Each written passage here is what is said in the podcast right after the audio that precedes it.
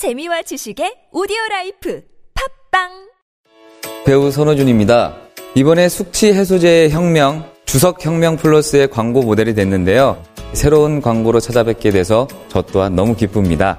요즘 입소문으로 효과가 입증된 요 녀석, 주석 혁명 플러스. 저를 많이 사랑해 주시는 만큼 많은 사랑과 관심 부탁드립니다. 감사합니다.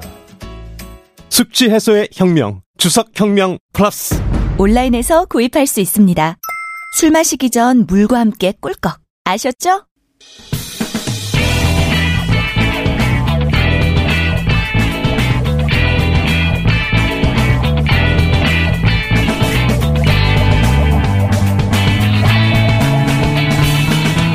김어준의 뉴스 공장.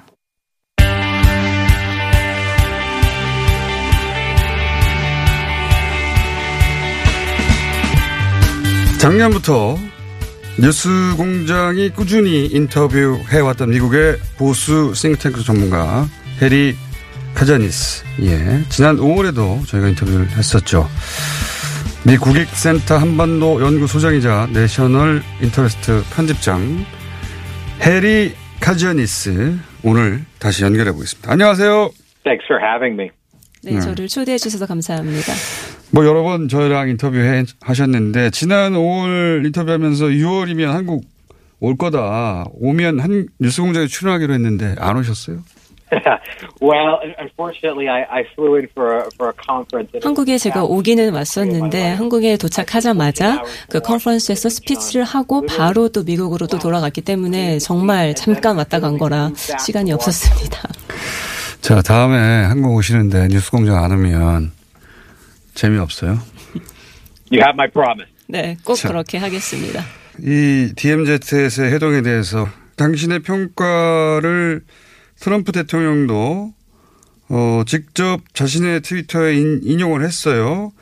어, 이 뉴스공장에서 처음 우리가 인터뷰를 했을 때 어, 북한에 대해서 잘 알지도 못하는 사람들이 미국에서 북한 전문가인 척 한다고 제가 혼을 내줘야 된다고 얘기했었는데 어, 당신은 이제 점점 북한 관련해서 최고의 전문가로, 네. 이제는 미국 대통령으로부터도 인정받아 가는 것 같아서 저도 기분이 좋고 축하를 드립니다, 일단. well, well, thank you. I, would say I have much to learn. 사실 저도 정말 깜짝 놀랐습니다. 이틀 전에 제가 사무실에 앉아 있을 때 정말 말 그대로 제 핸드폰에 지진이 났었습니다. 정말 많은 친구들이 이메일 보내고 텍스트를 보내면서 아, 지금 트럼프 대통령이 너의 tweet를 인용을 했다. 그래서 아마 이 대통령이 제가 팍스 뉴스에서 했던 인터뷰에서 그 대북 정책 관련 제가 코멘트를 했었는데 아마 그 내용이 좀 마음에 들어서 그거를 tweet하신 것 같습니다. 저도 정말 깜짝 놀랐었습니다. 어, 제가 일찍이, 어, 어, 카자니아스 씨를 알아봤기 때문에, 어, 저도 스스로를 칭찬하고요. 자, 그- 그런데 제가 궁금한 건 이겁니다. 어, 지난 5월 달에 인터뷰할 때, 그, 트럼프 대통령의, 그리고 워싱턴의 관심이 지금은 북한에 가 있지 않고, 다른 곳에 가 있으니까 30일, 50일 기다리라. 그러면 관심이 돌아올 것이다. 그렇게 말씀하셨단 말이죠. 근데 제가 지금 궁금한 것은 이제 DMZ에서 활동이 있고 어 그것이 이제 미국에서 큰 관심사가 되었으니 앞으로는 북한이 주요 관심사가 될 것인가 지속적으로 그 점이 궁금합니다. Well, I, think there is one possibility that could shift the focus of Washington again. 네, 우선 지금 북한에 대한 이 관심을 관심의 정도를 바꿀 수 있는 요인이 한 가지가 있는데 이게 바로 이란과의 전쟁입니다. 아, 지금 만약에 뭐 이란 사람들이 우라늄을 농축하고 플라토늄도 농축을 하고 또는 어떤 적대적인 행위를 하거나 그렇게 되면 북한보다 이제 이란 쪽으로 관심이 쏠리는 경우가 생길 수 있을 것 같습니다. 근데 어쨌든 간에 미국 측에서는 북한 과 계속해서 협상을 해 나갈 것이고 또 실무 협상도 앞으로 계속 할 거라고 봅니다. 자, 그 트럼프는 이제 미국의 정치인이고 그러니까 미국의 정치 일정에 맞춰서 다음 행보를 할 수밖에 없는데 그렇게 미국 정치 일정이라는 관점에서 다음 회담은 언제쯤 열릴 거라고 보십니까? 제가 well, 볼 때는 지금 모든 것이 잘 돌아간다면은 90일 안에 다음 회담이 가능하지 않을까라고 생각을 합니다. 어, 거기서 꼭 집어서 혹시 미국의 정치 일정이라는 관점에서 볼 때 그것만 생각할 때 트럼프 대통령이 언제쯤 다음 회담을 하면 가장 본인에게 도움이 될 거라고 생각할 것 같은가 그게 궁금합니다. Well, I mean, if, if 도널드 Donald 트럼프 대통령이 김정은 위원장을 만나서 정치적인 효과를 극대화시키고자 원한다면은 당연히 2020년 대선 일주일 전에 만나는 게 가장 효과적이겠지만 저는 그렇다고 이 트럼프 대통령이 이런 정치 일정 때문에 뭐 그렇게 1년 반을 기다려서까지 만날 거라고는 생각을 하지 않습니다. 자, 어, 트럼프 대통령이 어, 김정은 위원장을 워싱턴으로 초청했어요. 그 김정은 위원장 거꾸로 트럼프 대통령을 평양으로 초청했고 미국의 정치적 관점에서 볼때 어, 어느 쪽이 더 미국 대선에 더 큰 임팩트가 있을 거라고 보십니까? Well, I think the president is looking to make history, and again, 결국은 역사를 바꾸기 위해서는 또 이런 노벨 평화상을 타기 위해서는 이런 담대한 노력과 또 행동이 필요하다고 보고 있습니다. 그래서 아마도 트럼프 대통령이 평양을 가는 게 사실은 더 어떤 임팩트는 있을 거다라고 말씀을 드릴 수가 있습니다. 자, 알겠습니다. 어, 그러니까 평양에 가는 게 임팩트 차원에서는 더클 것 같다. 그런 말씀이신 것 같고 미국의 관점에서 그런, 그런 거죠. 어, 이건 어떻습니까? 어, 이 판문점 회동, 어, 이 회동에 있어서 문재인 대통령의 역할은 무엇이었을까요? you know, I, I think his role was, was, was very, very 제가 볼. 때는 이번 DMZ 회동에서 문재인 대통령은 아주 흥미롭고 또 아주 똑똑한 그런 역할을 하셨다라고 보고 있습니다. 결국 문재인 대통령이 이 미국과 북한 사이에 다리를 놔주는 역할을 한 건데 사실 이렇게 하기 위해서 이게 사실 쉬운 일은 아니었을 겁니다. 이제 문재인 대통령도 이제 본인이 김정은과 논의하고 싶은 의제가 따로 있었을 것이고 또 이제 대한민국의 대통령으로서 이제 뭔가 하고 싶은 얘기도 있었겠지만 그렇게 하지 않으시고 이제 뒤로 물러나셔서 이제 북한과 미국이 둘이 이제 회담을 할 수 있도록 이제 비켜 줬던 거죠. 근데 제가 볼 때는 이건 정말 용기 있는 아주 대담한 행동이었다고 봅니다. 아, 왜냐하면 결국은 이 대한민국 대통령의 궁극적인 목표는 이 한반도의 평화를 구축하고 또 한국 사람들을 하나로 모으는 그런 역할인데 그렇게 하기 위해서는 어쨌든 북한과 미국 이 서로 만나서 지금 하노이 때 그 회담이 결렬됐기 때문에 서로 지금 차이점이 좀 있단 말이에요. 그래서 이러한 서로의 차이점도 극복을 하면서 이해를 하고 그래서 평화를 구축하고 신뢰를 구축하는 게 아주 중요한 그런 때였기 때문에 이런 것들을 고려해서 이제 문재인 대통령이 약간 자리를 비켜준 건데 그게 제가 볼 때는 정말 똑똑한 그런 역할이고 행동이었다고 보고 있습니다. 자, 그럼 볼턴은 이제 북한 문제에서 아웃됐습니까? 어떻게 보세요? I, I have to assume so. My, my, this is this is my prediction. I'm going on a limb on this one. I, I would 네, 제가 볼 때는 아마도 앞으로 한 6개월이 지나고 나면은 이 존 볼턴이 더 이상은 미국 행정부에 남아있지 않을 거다라고 보고 있습니다. Historical meeting happen along the demilitarized. 제가 볼 때는 존 볼턴은 앞으로는 이렇게 강경한 입장을 가진 사람이 어, 특히 북한이 지금 현재 미국 안보에서 아주 중요한 이슈가 되고 있는 현 상황에서는 존 볼턴 같은 강경파는 더 이상 저희 행정부에 남아있지 않을 거다라고 보고 있고요. DMZ 회동이 있는 동안에도 사실 볼턴은 정말 멀리 있는 변방으로 밀려나 있었거든요. 그걸 봐도 이제 앞으로는 존 볼턴이 대북 정책에 크게 관여하지 않을 것 같고 이런 뉴스는 결국 한국 사람들에게는 아주 반가운 소식이라고 생각을 합니다. God. 자, 아, 요걸 마지막 질문을 할게요. 어, 그러니까 민주당 후보 중에 지지도 1위가 현재 조 바이든인데 조 바이든의 이 북한 문제에 대한 이해도는 어느 정도예요? I don't think he understands it at all, and I, and I don't want to be partisan. 우선 제가 볼 때는 전혀 이해도가 없다라고 봅니다. 아, 왜냐하면 과거에 이 오바마 행정부의 이 조 바이든이 부통령이었는데 당시 스태프들을 보면은 물론 똑똑한 사람들도 많이 있었지만 북한 관련 정책이 정말 다 실패를 했습니다. 그래서 사실 오바마 행정부에서 과거에 어떤 외교 정책을 썼는지를 보면은 앞으로 조 바이든이 만약에 대통령이 당선된다면 어떤 식으로 외교 정책을 펴 나갈지를 가늠할 수 있을 겁니다. 알겠습니다. 적어도 이 어, 한반도 문제 관점에 있어서는 어, 한반도 문제 해결을 위해서는 트럼프 대통령이 재선돼야 되겠네요. 예, 그 관점에서 보자면 오늘 여기 감사하고요. 다음에 한국에 올 때 그냥 가면 재미없습니다. 자, 감사합니다. Thank you. I, I promise I will. Take care. 자, 지금까지 어, 미 국익센터 한반도 연구 소장, 내셔널 인터레스트 편집장, 그리고 뉴스 공장과 같이 지속적으로 어, 인터뷰하고 있는 뉴스 공장이 발굴한 해리 카지아니스였습니다. 그리고 통역에는 김혜미 통역사였습니다. 어른아이 할 것 없이 좋아하는 여름 과일은? 포도, 복숭아, 그럼 어른아이 모두 좋아하는 축제는? 향수 옥천 포도 복숭아 축제. 향수의 고장 충북 옥천군에서 펼쳐지는 신나는 여름 축제 향수 옥천 포도 복숭아 축제 포도 따기 체험부터 과일 케이크 만들기, 가요제까지 온 가족이 좋아할 프로그램들이 가득해요. 7월 26일부터 28일까지 옥천에서 향긋한 추억을 만들어요. 향수 옥천 포도 복숭아 축제를 검색해 보세요.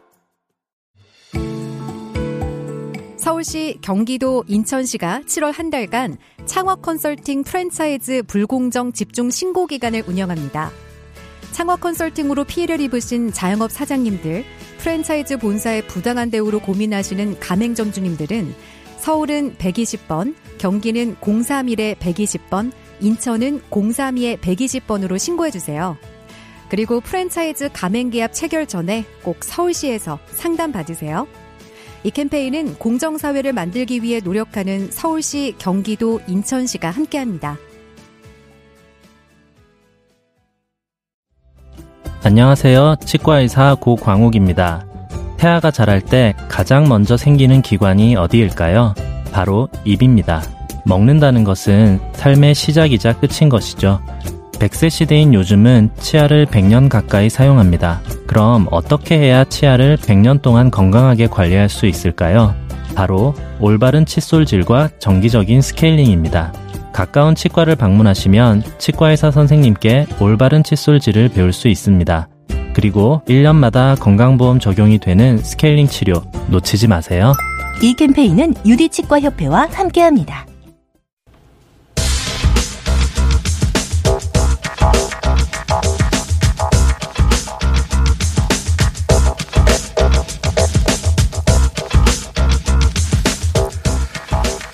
자, 하태경 최고위원이 차를 놓쳐서 지금 한참 오시고 있는 중입니다. 그래서, 어, 과학 이야기 원조호 대표와 먼저 진행하겠습니다. 안녕하십니까? 안녕하세요. 예. 급대타다. 그러게요.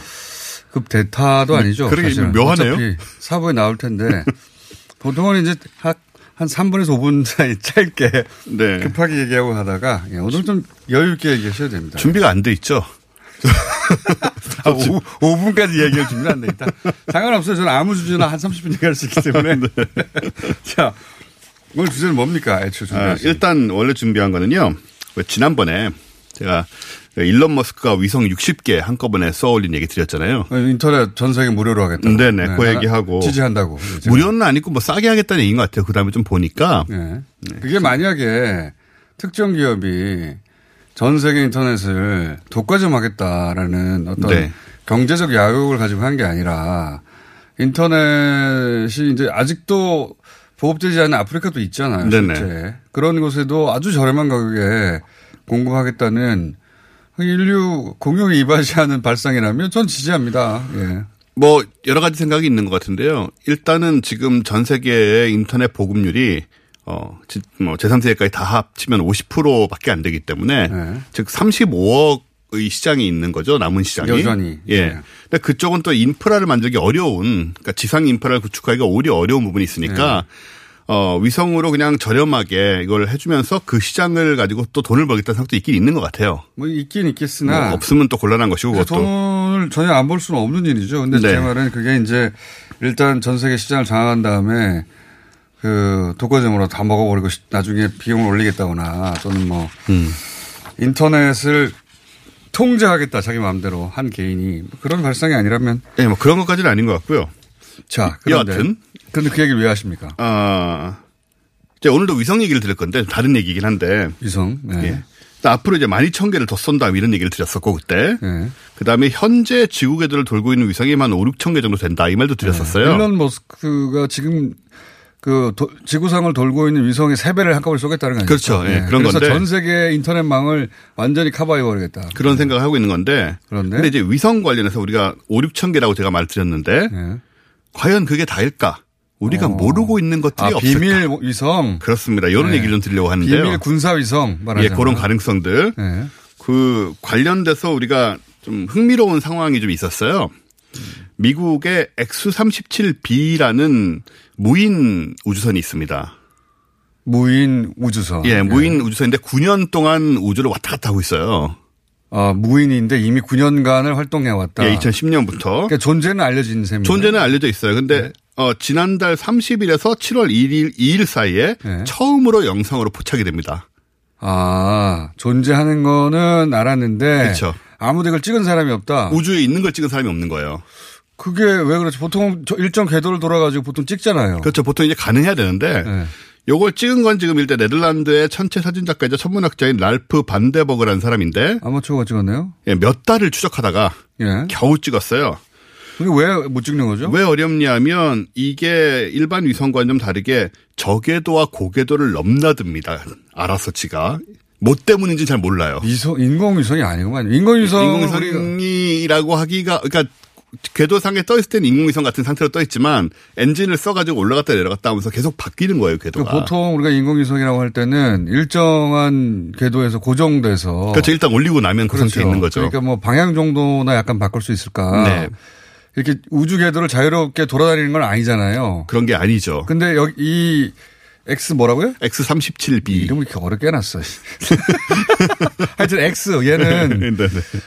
그 궤도를 왔다 갔다 한다는 거죠. 예, 그래서 이제 찍기가 어려운 상황이었는데 물론 이제 우리가 모양은 알고 있었습니다. 미국에서 이제 옛날에 저 지상에 내려 있는 거 사진 찍고 뭐 이 정도는 발표를 했기 때문에 모양은 어떻게 생긴 거예요? 우주 왕복선 비슷한데 작아요. 우주 왕복선 디스커버리요 그거요? 디스커버리에 그런 거랑 비슷하게 생겼는데 아, 크기는 훨씬 작고 아 그거에 뭐랄까 축소판? 축소판이죠.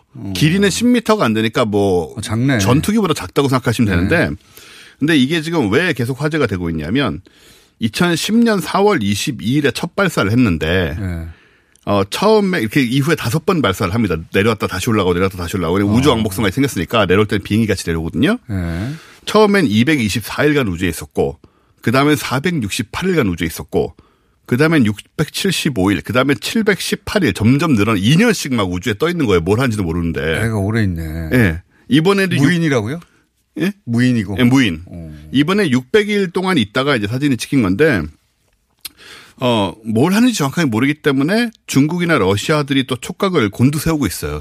무인이고 올라가면 2년씩 막 있고 그러는데 근데 그- 그 궤도로 왔다 갔다 해서 찍을 수도 없고 그렇죠. 어, 그, 그, 인공위성이 아니라 우주 비행선이네요. 우주 비행기라고 얘기를 합니다. 형태도 약간. 그렇고. 네. 사실 인공위성의 정의라는 게 불분명해요. 어쨌든 궤도에 떠 있, 오래 떠 있으니까 이제 인공위성이 생각하는 인공위성은 거죠. 아니네요, 적어도. 그렇죠. 우리가 생각하는 그렇게 생긴 뭐 이렇게 사각형으로 생겨가지고 옆에 그 뭐 안테나 같은 거 두 개 나와 있는 거잖아요. 보통 그리고- 떠올리는 게. 그리고 인공위성은 생명이 나오면 떨어져서 추락해서 끝나잖아요. 그렇죠. 얘는 왔다 갔다 한다는 거 왔다? 갔다 하는 거죠. 비행선이네. 네. 근데 중요한 게 뭐냐면 이 우주선이 나사 소속이나 이런 게 아니고 미 공군 소속이라는 겁니다. 아, 그래요? 그럼 예. 더더욱이 비행선이네. 우주 비행기네, 우주 비행기. 그러니까 미 공군의 우주 비행기예요. 그렇군요. 인공위성으로 분류하면 안 되겠네. 예. 어, 국방부, 미국 국방부가 인정한 뭘 사실은 하는데 2년이나 떠 있대요? 그러니까요.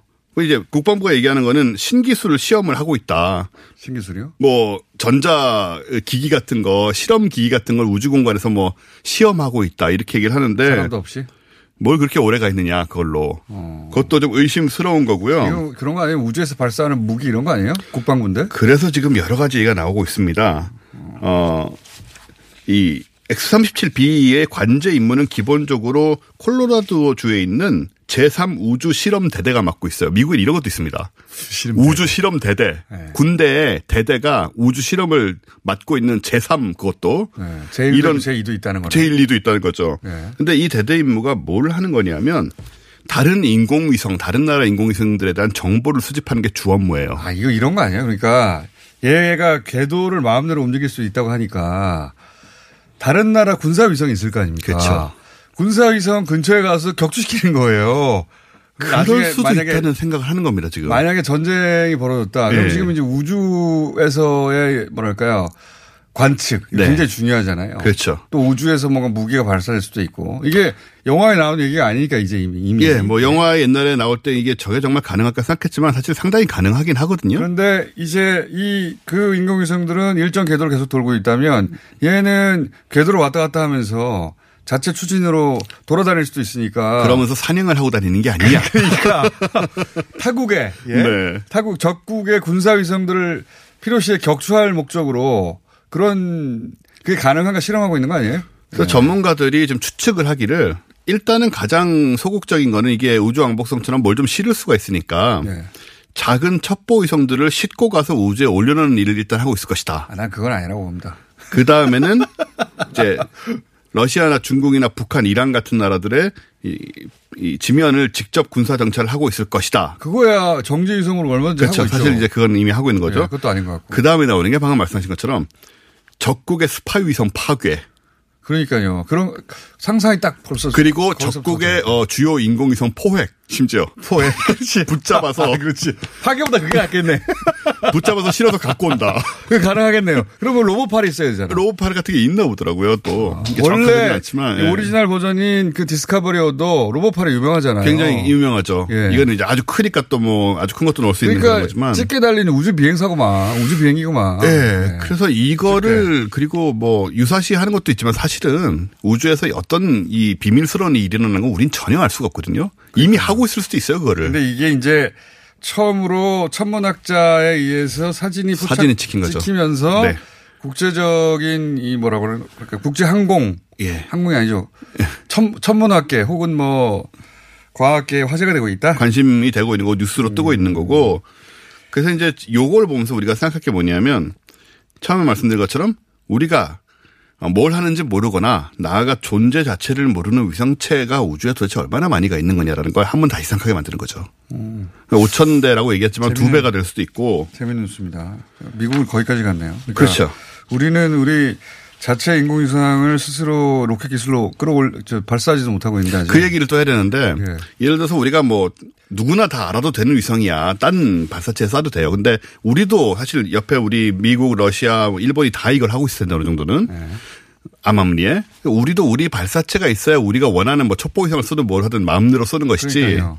아니면 이건 소위 발사체 위에 올라가는 인공위성 기술은 우리가 굉장히 앞서 가는 수준인데 꽤나 많이 발전해 있죠. 예, 그러니까 뭐 다른 나라보다 미국보다 앞섰다고 할 수는 없지만 꽤나 앞서간 나라 중에 하나가 됐는데 그거를 우주로 쏘아올리지 못한 마음 소용이 없는데 그 발사체를 그렇죠. 독자적으로 아직 못하고 있는 거 예. 있는 것이고 발사체를 독자적으로 우리가 개발하지 못하는 이유는 미국 때문입니다. 어느 정도는 그렇죠. 어느 정도가 아니라 진짜 미국 때문이에요. 네.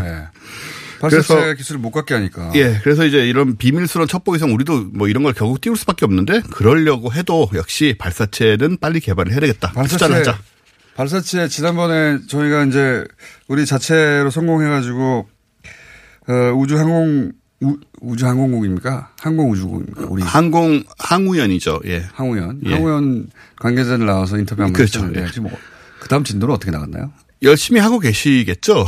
저도 그 이후에 만나본 적이 없어서. 그래서 우주청 만들기로 했는데 맞아. 예, 그거는 이제 청, 잊어버렸네. 청 수준으로 안 올라가고 네. 지금 그냥 국이 하나 생기는 식으로 해서 좀 아 국 정도. 예, 좀 아니, 조용하게. 국이라도 생기면 거기서 출발이니까. 예, 또 거기 또 근데 그쪽에 일하시는 분들은 괜히 상전 하나 더 생기는 거 아니냐는 걱정도 하시는 것 같아요. 아니 그게 출발이에요.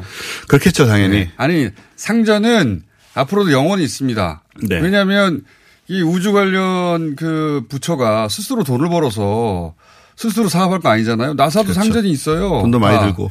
예, 상전은 있는데 지금까지는 독립적인 부처가 아니었다는 거잖아요. 네. 부처까지 못 가더라도 청, 청이 안 되면 국이라도 출발해야 되는 거 아니냐. 조금이라도 이제 그렇게 가는 게 이제 맞다고 보긴 국까지는. 간대요?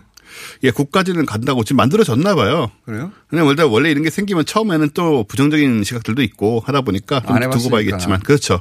당장은 공무원들이 그 한 번 더 통제하는 거 아니냐 이런 생각할 수 있죠. 그런 생각은 이제 당연히 하게 되는데 좀잘 됐으면 좋겠고 그분도 한번 모셔야 되겠네요, 나. 그러게요. 일단 얼마나 또 발전을 해왔는지 네. 작년에 했던 거는 이제 그 1단 로켓에 로켓 하나를 이제 시험한 거였잖아요. 네. 어쨌든 잘 진행되면은 우리가 이제 여기다가 나중에 그러면 다음 이사 다음 다음 시간에 국 이야기도 할 겸 그분을 한번 다시 모셔보세요. 예. 아, 예. 연락해 보겠습니다. 자 이게 우주 폭격기인지 또는 우주 가제트파를 가지고 있는 어 뭐랄까요 타국의 군사 일성들을 납치하는 납치 포획하는 우주 비행기인지는 모르겠으나 지금 어이 천문학계 혹은 과학계 화제가 되고 있는 비밀 미국의 비밀 우주선이 있다. 그게 X37 뭐라고요? B. 예. X라고 합시다. 예. 너무, 너무 많이 줄인 거 아니에요? 37까지 좀 해주죠. X3이라고 합시다. X3. 37B까지 못 외울 것 같아요. X3이라고 하는 어, 그 전체가 어, 그 우주선의 정체가 처음으로 사진에 찍혔다. 근데 이게 과거 디스커버리 사람 타고 왔다 갔다 했던 거. 그런 거. 챌린지하고 한번 폭발했었죠. 그렇죠. 네. 그 비행기하고 생긴 건 똑같다. 비슷합니다. 똑같진 않고. 똑같다고 합시다. 네, 뭐, 예. 우리가 디테일까지 모르겠고 껍데기는 비슷하게 생겼네요. 비슷하게 생겼다. 작다 예, 근데. 예. 근데 훨씬 작다. 10m 정도다. 네. 그런 얘기 다뤄봤습니다. 어디서도 다루지 않는 얘기인데 재밌었어요. 네. 예. 원종우 대표였습니다. 감사합니다.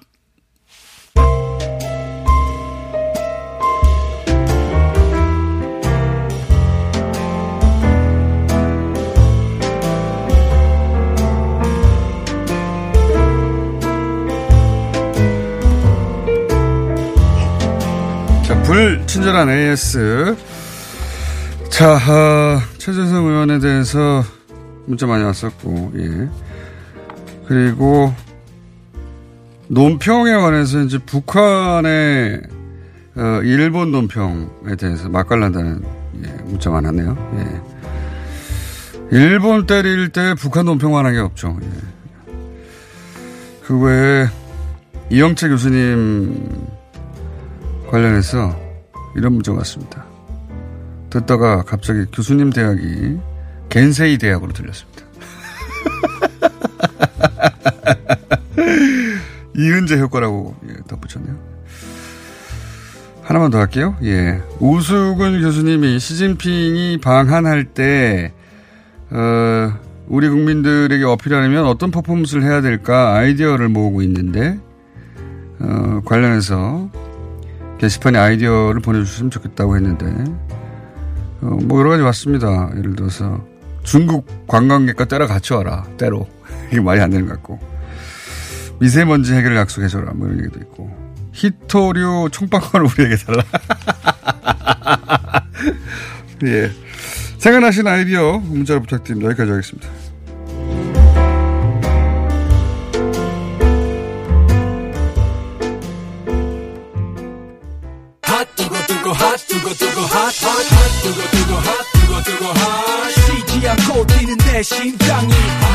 자, 어, 마지막 4부에 하긴 또 처음이네요. 하태경 바른미당 최고위원 나오셨습니다. 예, 반갑습니다. 앞으로 계속 4부에 하시죠. 제가 원정우 대표님 이야기를 쭉 들으니까 네. 제가 먼저 하면 잘 못 듣거든요. 뭐 이동하고 이런 시간 때문에. 장사 끝났으니까. 그다음에 재밌었나 보죠? 아니 제가 사실 이과고 해서 물리학과 출신이고. 아 그렇죠. 물리학 무려 물리학을 전공하셨어요. 근데 제가 원정호 대표님을 지금 몇 년간 여기서 만나고 있잖아요. 네. 제가 이제 과학 쪽 원래 관심이 많은데 네.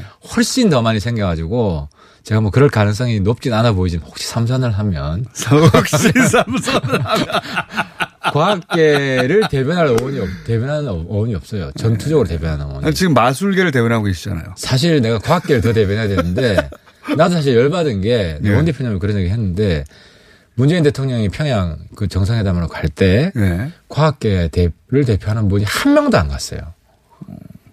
이게 뭐 지금. 이, 이뭐 분기해야 돼, 골기해야 될 때요. 이과가, 이과가. 이렇게 홀대 받는 희한하게 연결하시네요. 어 어쨌든 그래 미래 그래서 이건 정말 심각한 수준이고 네. 여태까지 이- 이과 출신들이 아니 국가의 비전을 움직여서 이과 국가 어, 중요하죠 과학. 아 그죠 과학 국가 예, 과학 입국 과학 입국. 미래 이렇게 나아가야 되는데 왜 맨날 뭐 이제는 이제 과거 그만 이야기하고 적폐청산 얘기 그만하고 미래로 가는데 적폐청산 얘기도 하고 미래도 가죠. 아, 그거는 이제 일상적으로 맨날 하고, 그러니까 특별한 예. 그게 아니라. 그래서 제가 원정호 대표님하고는 한번 좀 의기투합을 해가지고. 예. 지난번에 원정호 대표랑 같이 나온 그 서대문 박물관장 있잖아요. 네네. 제 친한 서클 후배예요. 아 그래요? 예. 그래서 좀 그 친구랑 외계인 찾기 프로젝트 예산을 정부 예산. 외계인 착 아니 근데 그게 어, 웃기만 할 게 아니라 미국에서는 정부 차원에서도 하- 하기도 하니까요. 외계인 관련 프로젝트. 제가 지금 그 연구를 하고 있는데 네. 굉장히 그 진도가 많이 나갔어요. 그러니까 이제 단순히 뭐 ET 찾는 그런 문제가 아니라 그 지구에 생명, 아니, 우주에 생명체가 존재하는가? 반드시 존재하죠. 네.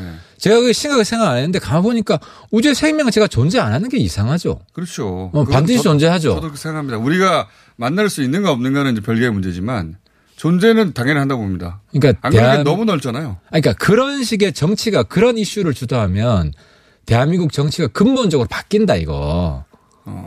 아니 새로운 접근법이 필요해요. 아, 그래서 어. 만약에 삼성이 된다면 혹시나 만약에 삼성이 된다면 예.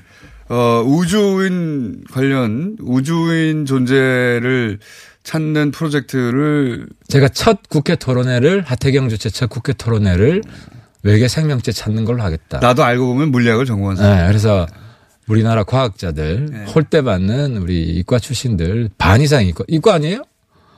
김일성 가면에서 많이 많이 좀 빠졌네요. 알겠습니다. 예.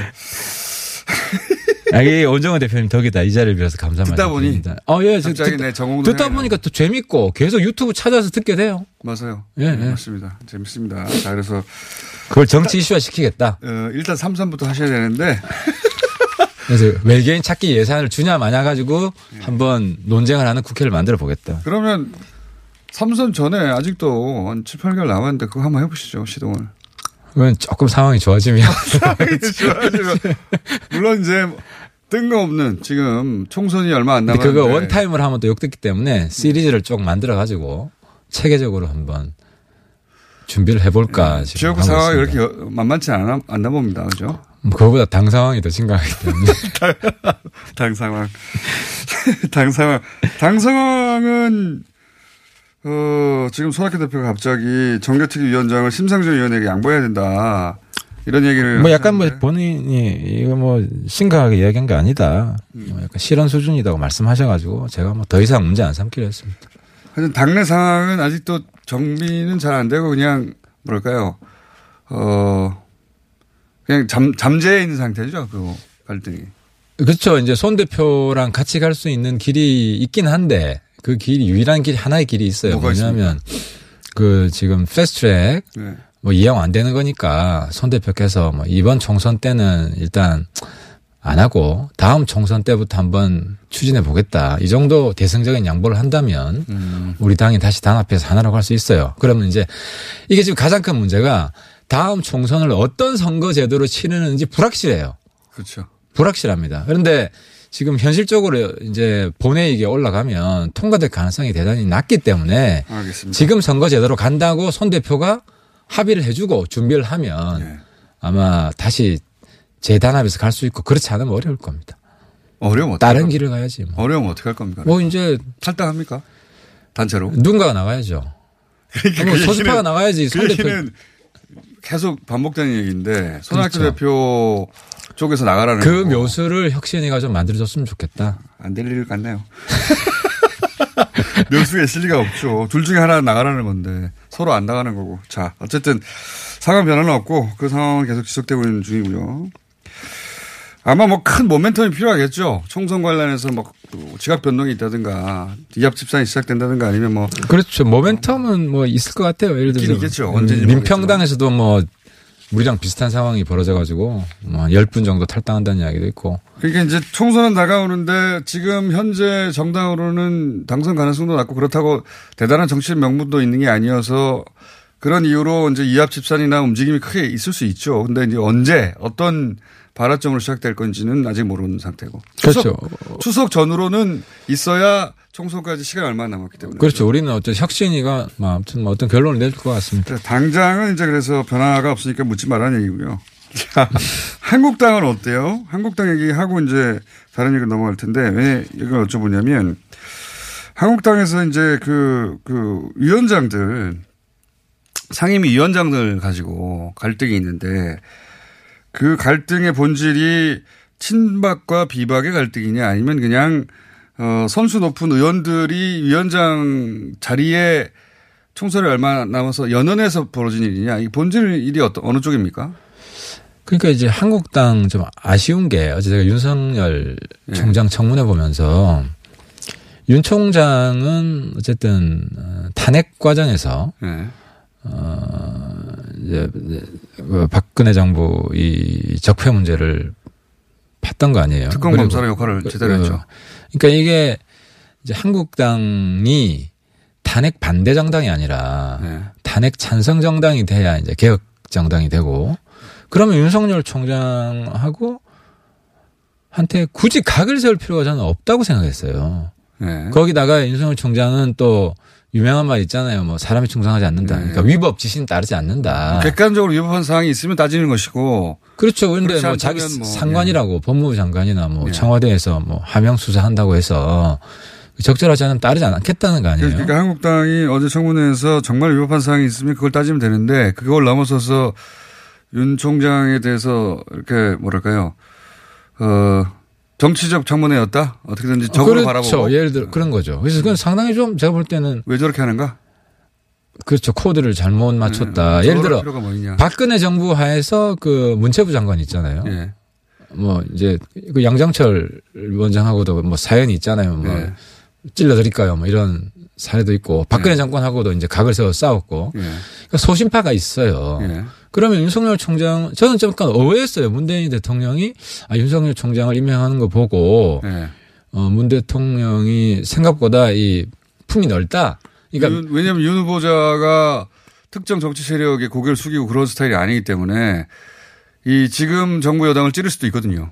그렇죠. 네. 그러니까 그런 차원에서 의외였다고 생각하시는 거 아니에요? 아, 그렇죠. 저는 네. 그런 면에서 의외였다고 생각을 했고, 이제 오히려 좀 말 잘 들을 수 있는 사람을 네. 택할 수도 있었을 텐데, 리스크를 감당을 하는구나. 네. 그만큼 이 개혁에 대한 의지가 있다. 전 좋게 평가했어요. 수사를 그럼 제대로 한국당도 리스크를 좀 걸고, 네. 자기들이 나쁜 짓 한 거 있으면 처벌 받아야지. 근데 그러지 않은 것은 윤 총장이 소신을 가지고 또 이 정권하고도 맞서 싸울 수 있는 사람이기 때문에 네. 어느 정도 연대하고 공조할 수 있는 밀어주는 거지. 노력을 그렇지. 그런 어. 노력을 하게 되면 국민들이 볼 때도 한국당이 상당히 개혁적이고 황교안의 약간 이제 반개혁적인 이미지도 이제 조금 태- 탈색할 수 그렇게 있는데 할 수가 있겠습니까? 황교안 대표하고 또 하필이면 윤석열 그 총장 후보자하고 과거 악연이 많더만요. 일부러 만든 건 아닌데 어떻게 악연이 많더만요 또.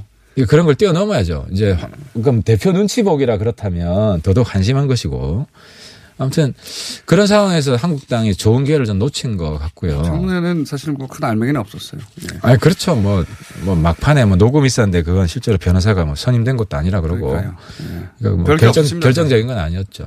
별게 없었고 뭐 선임이 돼서 그 사람이 결국은 뭐 사건 무마하는데 개입을 하고 그 뒤에 어, 윤석열 검사가 수사 라인에 책임자로 있고 뭐 이랬으면 모르겠는데 뭐 전혀 아니니까. 그리고 질문하신 거는 네. 계속해서 한국당의 본질을 모르시고 계신데 아, 이게 그러니까 질- 애초 질문은 한국당에 친박이 없어요.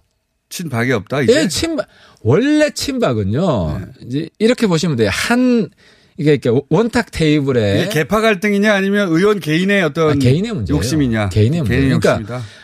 원래 친박이 박근혜 대통령하고 여러 가지 친박들 있잖아요, 핵심들. 네. 다 같이 모여서 원탁 테이블은 네모난 테이블이든 모여가지고 수평적 상의하는 구조도 아니에요. 그렇, 그렇겠죠. 약간 1대1이에요. 그, 이제, hub and spoke처럼 알겠습니다. 자전거에. 그러면 spoke요. 예. 전문 용어도 하시고. 어, 그 우리 공화당의 가능성은 어떻게 보십니까? 그거는 대통령이 이제 결정이 난 거죠. 이제 대통령이 황교안 배척은 이미 확인이 대통령. 됐고, 예. 어. 그리고 박 전 대통령이 총선 전에 예, 출소하면 더더욱 클 것이고 출소 안 하더라도 옥중 메시지를 냅니다. 내는 내긴 내는데 영향력 어느 정도 될 거라고 보십니까? 아, 그거 모르죠. 그거는 제가, 그걸 제가 알면 제가 당선된다고 확신을 하죠. 그러니까, 그건 너무 모르면 그만. 물을게요. 아, 그리고 또 한 가지. 또한 가지는 네. 그 우리 공화당 영입 리스트가 나왔잖아요. 네. 저는 그거 진짜라고 봅니다. 아, 저도 진짜라고 봅니다. 어, 박전 대통령 이런 사람 영입해라. 딱 보면은 박 전 대통령 이렇게 그나마 이제 본인한테. 충성하는 충성하는. 네. 근데 저는 솔직히 우리 공화당 파괴력이 크지 않을 거라고 봐요. 왜냐하면 이제 제가 지역구를 내려가잖아요. 제가 욕 많이 먹었어요. 니 내려오지 마라. 네. 어떻게 박전 대통령 그렇게 할 수 있냐. 그러니까 요즘은 뭐라고 그러시냐면은 박전 그게 대통령 탄핵 직후에 그 탄핵 직후에 직후였는데. 그때 정말 오지 마라 그랬어요. 니, 니 서울 가서 내려오지 마라 그랬어요. 그러니까 박 어르신들이. 대통령을 배신하고 어디 여기로 오냐 그렇죠. 이거 아니에요. 근데 요즘 뭐라 그러냐면은 네. 박전 대통령 참 안 됐다. 하지만 그런 대통령은 또 나오면 안 된다. 근데 그게 PK이고 TK는 또 다를 수 있지 않습니까? TK도 그래요. TK는 잘 모르실 텐데. 아니 TK 내가 TK 오늘한테 물어보면 예. TK도 똑같은 거예요 지금. 그 정도다. 그래서 영향력이 대단히 제한적이다. 그래서 저는 솔직히 박전 대통령을 출소시켜서 네. 왜냐하면 출소시키면 저 태극기 신박들이 좋아하잖아요. 그래서 전공법으로 보수 내에서 한 판 붙어라. 그렇게 해서 우열을 가려야지 이걸 가지고 계속 질질 끄면 안 된다. 그래서 제발 문전 대통령한테 문 전 대통령이란다. 문 대통령한테 부탁 죄송합니다. 대단한 이제 결례를 했는데 부탁하고 싶은 것은 예. 과감하게 이제 명분을 잘 만들어야겠죠. 법치주의 명분을 만들어서 풀어주고 그럼 박수 받을 거예요. 그리고 보수 내에 분열이 됩니다. 분열을 두려워하지 말라는 거지. 보수 분열을 유도하라는 얘기 아니에요 지금 이야기. 아니, 보수, 보수 대통령 내가 애초부터 묻지만 대통령 불가능하다고 한 게 확인이 된 것이고 그렇게 해서 결판을 내야 된다 이번 총선 때. 네. 알겠습니다. 하나 마지막으로 여쭤고 끝나보겠습니다. 끝낼게요. 예. 일본 수출 규제에 대해서는 어떻게 대응해야 됩니까? 의원님의 생각. 한마디로 그러니까 이번에는 네. 외교 원칙을 정할 좋은 기회다. 네. 북한하고 일본 문제만 있으면 감정 외교를 하자고 주장하는 사람들이 있습니다. 네. 특히 보수는 북한 문제에 있어서 무조건 북한 때리기 외교를 하자. 네. 일본 문제에 있어서는 또 무조건 일본 때리기 이건 진- 진보 보수 똑같지. 이번 보수는 기회에 일본 때리기 하자는 건 본 적이 없는데요. 아 있죠. 보수 내도 있어요. MB가 독도가고 그랬잖아요. 그러니까 그잖아요. 글쎄요. 지금 이제 보수는 지금은 곤란한. 지금 보수는 전부 다 친일파로 몰라 그러는 거지. 아니, 아니, 이때까지 그랬던 기억이 별로 없는데 어쨌든 그러니까, 말씀해 보시죠. 아니, 그래서 이번에. 어떻게? 외교는 국익 외교다. 그러니까 어제 문 대통령이 스트레스를 잘 잡았더라고요. 미국한테 네. 중재해 달라는 이야기도 하고. 네, 그래서 의원님도 철저하게 국위외교다. 아, 이건 제가 친일파란 욕을 듣더라도 네. 국위외교를 해야 돼. 지금 경제가 다 의존돼 있는데 우리가 중국한테 못 하잖아요. 그래서 조용히 조용히 대응해야 된다. 아니 뭐 일반 국민들께서는 시끄럽게 해도 되지. 근데 정부는 조용히 대응한다. 정부나 책임 있는 자리에 있는 정치인들이나 예를 들어 일본 가서 우리가 최고위원이요.